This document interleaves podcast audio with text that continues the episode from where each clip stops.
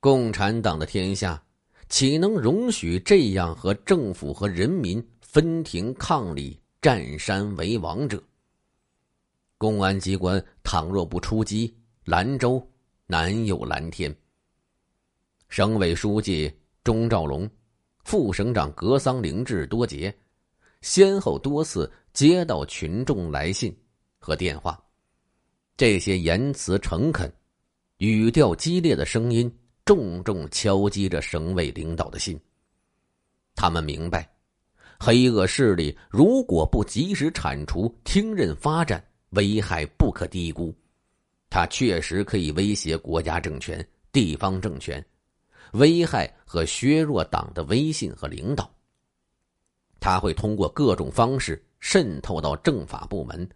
收买政府官员，危害正常社会生活，把持一些重要的经济领域和部门，危害地方经济发展。在我们社会主义国家，岂能容忍这个社会毒瘤侵害党的天下？若任其发展，不仅是社会腐败的一大根源，民怨、民愤由此而生。中洛两位领导深刻意识到，黑社会性质组织的危害在社会主义朗朗天日下，在五星红旗高高飘扬的共和国土地上，绝不允许有一个敲诈百姓、欺压善良的黑恶势力肆意横行。他们叫来省公安厅厅长魏振中多次面谈商讨，他们责成组织有效力量深入调查，并指示以李志被杀案为突破口，对兰州市黑恶势力进行一次深入、细致、全面的调查，进而进行一次全面清剿。与此同时，公安厅魏振中厅长也接到了几封检举信，举报人不仅表示愤怒，并且对其罪行揭发的有头有尾。其实，兰州警方对李志遭人暗杀之事早就按常规进行了侦破。杀人案件不是民事自诉案件，不管死者是谁，有没有死者家属诉求，公安机关都有责任破案。只是案件留下的悬念太多了，线索太少，真无结果。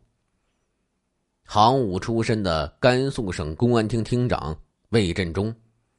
多年的军旅生涯养成了紧密严谨的工作作风。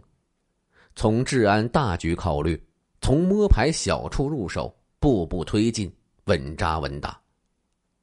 常年的公安工作经验让他深知对付黑道头目性质犯罪团伙的复杂性和艰巨性，打蛇不死，反为所伤。这正是这位甘肃治安最高首脑的忧心所在。难就难在，他们的力量强大到可以跟共产党专政机关真枪实弹的对抗，摆开阵势公开打。用以卵击石来形容就看低他们了。最难的是其犯罪组织性，对政府各部门，尤其对政法机关的渗透性。有一些大大小小的保护伞盘根错节的关系网，这张网它又不是公开阵线分明的，很可能当你在绝密状态下开会商量对策时，他们的人就在参加这个会议。一些案件我方还没有搞，对方就已经知道了。所以说，说情的、毁政的、组织制造伪证的、为黑道头目通风报信的、打问情况的，我一动，敌方已知，常常使案件寸步难行，中途搁置，不了了之。前任们也曾对兰州市黑社会性质组织给予过关注，也组织力量进行过数次打击，决心不可谓不大，也确实打掉了一些小团伙。可终因诸多原因未能从根本上予以摧毁。但这次不一样了，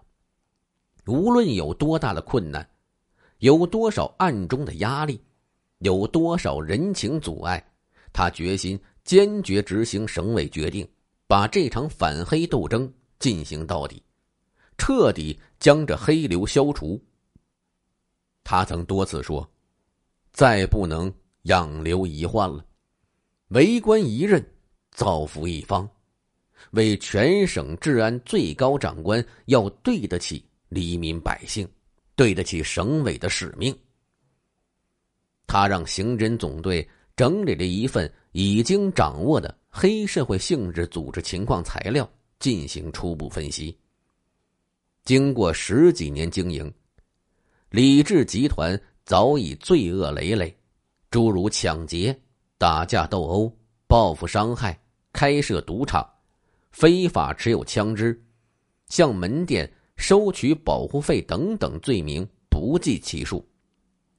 仅材料列举的1998年以来部分罪案，就使魏厅长怒发冲冠。